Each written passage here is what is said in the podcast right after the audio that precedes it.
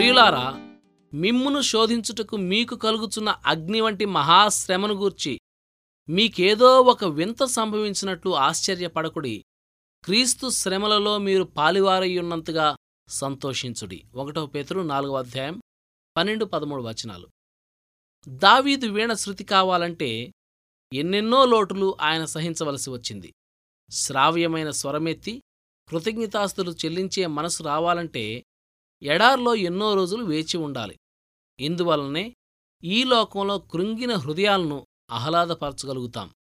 మన తండ్రి ఇంటిని గొప్ప చేయగలుగుతాం. యెషయా కుమారుడు లోకారంభం నుండి ఎవరూ రాయలేనంత గొప్ప కీర్తనలను రాశాడంటే ఆయనకున్న యోగ్యత ఏమిటి? దుష్టులు చెలరేగినందువలనే దేవుని సహాయం కోసం ప్రార్థన బయలువెళ్ళింది. దేవుని విశ్వాస్యతను గురించిన ఆశ ఆయన విమోచించిన తరువాత ఆయన కరుణాశీలతను ప్రస్తుతించే స్తుతిపాటగా పరిమళించింది. ప్రతి విచారము దావీదు వీణలో మరొక తీగే. ప్రతి విడిపింపు మరొక పాటకి ప్రాణం. బాధ తొలగిన ఒక పులకరింత దక్కిన ఒక దీవెన దాటిపోయిన ఒక గండం. ఇలా ఏ చిన్న అనుభవం దావీదు కలిగి ఉండకపోయినా ఈనాడు ఒక్క కీర్తన కూడా మనకు ఉండేది కాదు.